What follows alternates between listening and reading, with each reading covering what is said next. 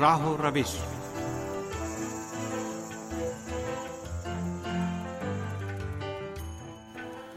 عزیز سامعین، پروگرام راہ و روش کے ساتھ حاضر خدمت ہیں ہاشم علی کا سلام قبول کیجیے۔ سامعین، ہمیں امید ہے کہ آج کا یہ پروگرام بھی آپ کو پسند آئے گا۔ پروگرام کے آخر تک ہمارے ساتھ رہیے گا۔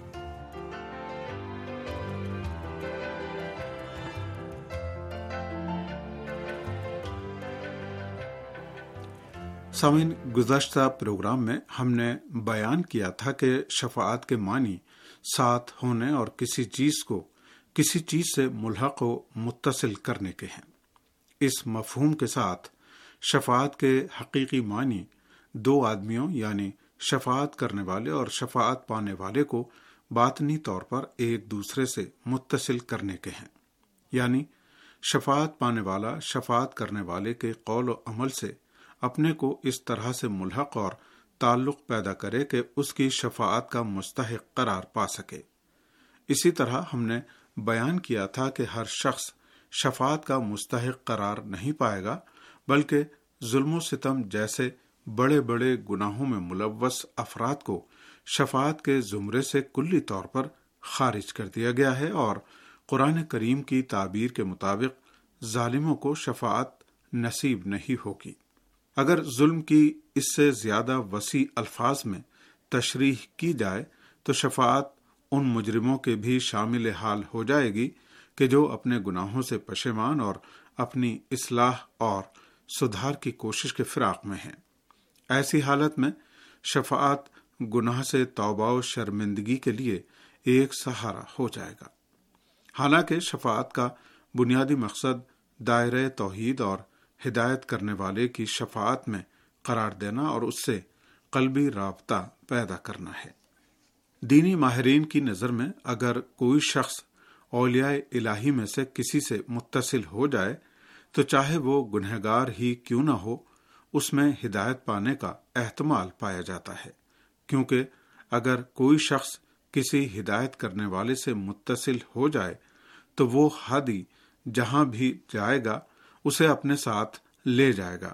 اگرچہ وہ سیدھے راستے سے منحرف ہو کر دوسرے راستے پر چلا جائے۔ اس کی مثال اس شخص کی ہے جو دریائی طوفان میں ڈوبنے کی کگار پر پہنچ گیا ہے، لیکن اس کے ہاتھ میں وہ رسی موجود ہے جو کشتی سے بندھی ہوئی ہے۔ تو ایسا شخص اپنی نجات کا امیدوار ہو سکتا ہے۔ شفاعت دنیا میں وہی ہدایت کرنے والے اور ہدایت پانے والے کے درمیان حلقہ وصل ہے۔ لہذا اگر کوئی شخص دنیا میں اولیاء الہی سے اپنا قلبی اور مانوی رابطہ منقطع کر لے، تو اسے شفاعت کا آرزو مند نہیں ہونا چاہیے، کیونکہ اس کے اور اولیاء الہی میں کوئی ارتباط ہی نہیں ہے۔ کہ آخرت کی تجلی کچھ نمایاں ہوتی، یہیں سے یہ بات واضح ہو جاتی ہے کہ قرآن کریم میں جس شفاعت کی نفی کی گئی ہے، یہ انسان کا خدا اور اس کے اولیاء سے رابطہ منقطع ہونے کا نتیجہ ہے۔ یعنی مشرق اور کافر کے لیے شفاعت نہیں ہے۔ شفاعت پانے والوں کے لیے کچھ شرائط بیان ہوئی ہیں، جن میں سے ایک یہ ہے کہ شفاعت پانے والے کے لیے ضروری ہے کہ وہ فہم و ادراک رکھتا ہو اور صاحب ایمان اور صحیح عقیدے کا حامل ہو۔ اگرچہ وہ عمل کرتے وقت بعض لغزشوں کا مرتکب ہوا ہو، لیکن وہ گناہوں سے واپس ہونے اور خدا بند عالم کی مدد کا امیدوار ہوتا ہے۔ اسی طرح سے شفاعت کرنے والے میں بھی کچھ خاص شرائط کا پایا جانا نہایت ضروری ہے۔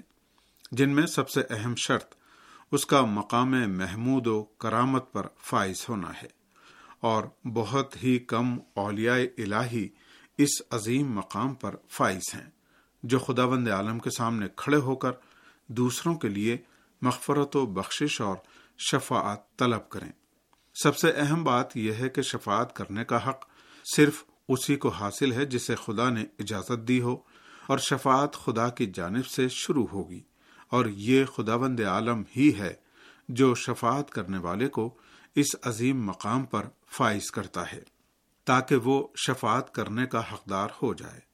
سورہ بقرہ کی دو سو پچپنویں آیت کہ جو آیت الکرسی کے نام سے معروف ہے، اس کے بعض حصے میں فرماتا ہے، کون ہے جو اس کی بارگاہ میں اس کی اجازت کے بغیر سفارش کر سکے؟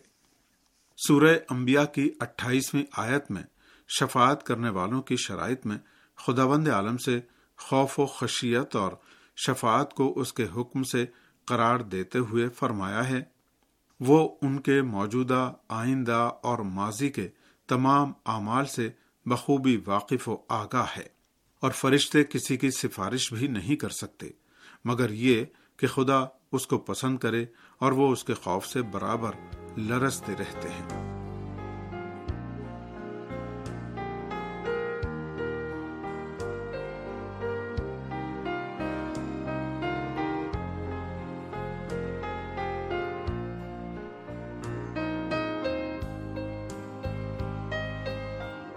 خداوند عالم کا شفاعت کرنے والوں سے راضی و خوشنود ہونا اس بات کو بیان کرتا ہے کہ صرف وہی لوگ جن سے خداوند عالم راضی ہے شفاعت کر سکتے ہیں۔ وہ عظیم المرتبت افراد کے جن سے پروردگار عالم راضی و خوشنود ہے، عقل و خرد میں کامل ہیں اور شفاعت پانے والوں کی حقیقت اور ان کی خصوصیات سے باخبر ہیں۔ اور خداوند عالم کے حکم سے اپنے اثرات مرتب کرنے کی قدرت رکھتے ہیں۔ ان شرائط پر توجہ کرنے سے واضح ہوتا ہے کہ شفاعت کرنے والے سب سے عظیم افراد، اولیاء و معصوم، جیسے پیغمبر اسلام صلی اللہ علیہ و وسلم اور ام معصومین علیہ السلام ہیں۔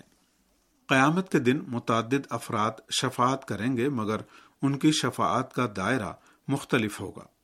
شفاعت کے بارے میں وہ تمام روایتیں جو اہل تشیع اور اہل تسنن کی کتابوں سے نقل ہوئی ہیں، ان سے واضح ہوتا ہے کہ شفاعت کرنے والے افراد قیامت کے دن ان گنہگاروں کی شفاعت کریں گے جن کے اندر شفاعت پانے کی صلاحیت موجود ہوگی۔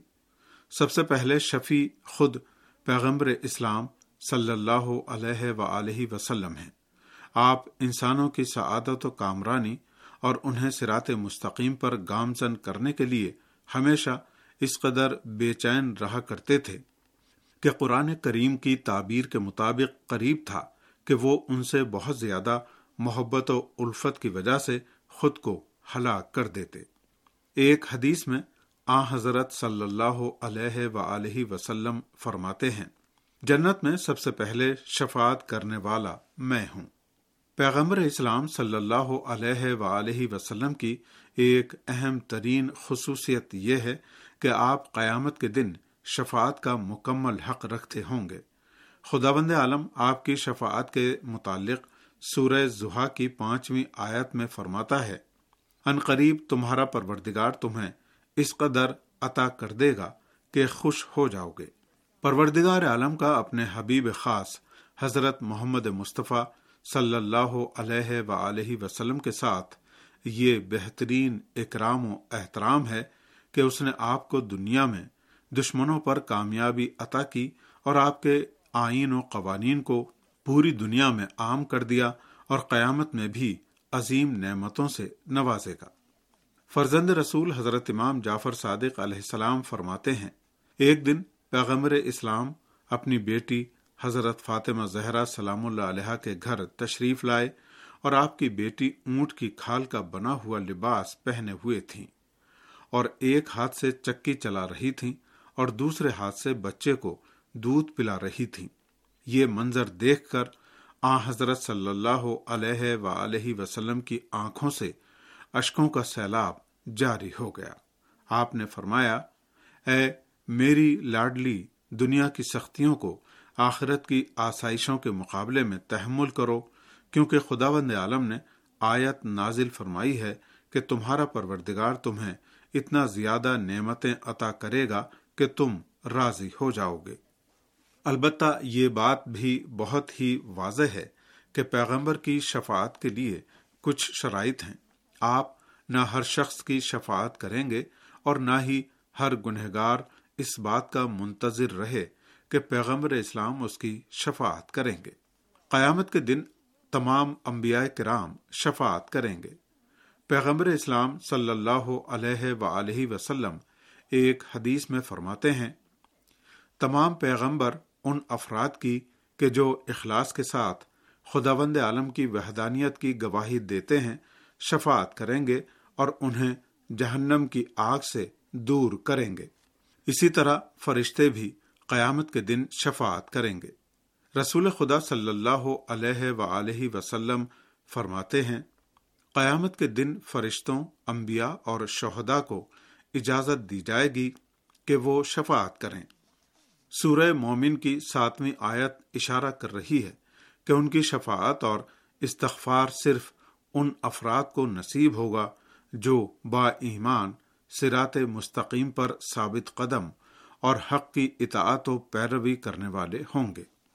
جن لوگوں نے قرآن کریم کو دنیا میں اپنا دستور حیات بنایا ہوگا اور اس پر عمل کیا ہوگا، وہ بھی قیامت کے دن شفاعت کے حقدار ہوں گے۔ رسول خدا صلی اللہ علیہ و وسلم فرماتے ہیں، بے شک قرآن کریم شفاعت کرنے والا ہے اور اس کی شفاعت قابل قبول بھی ہے۔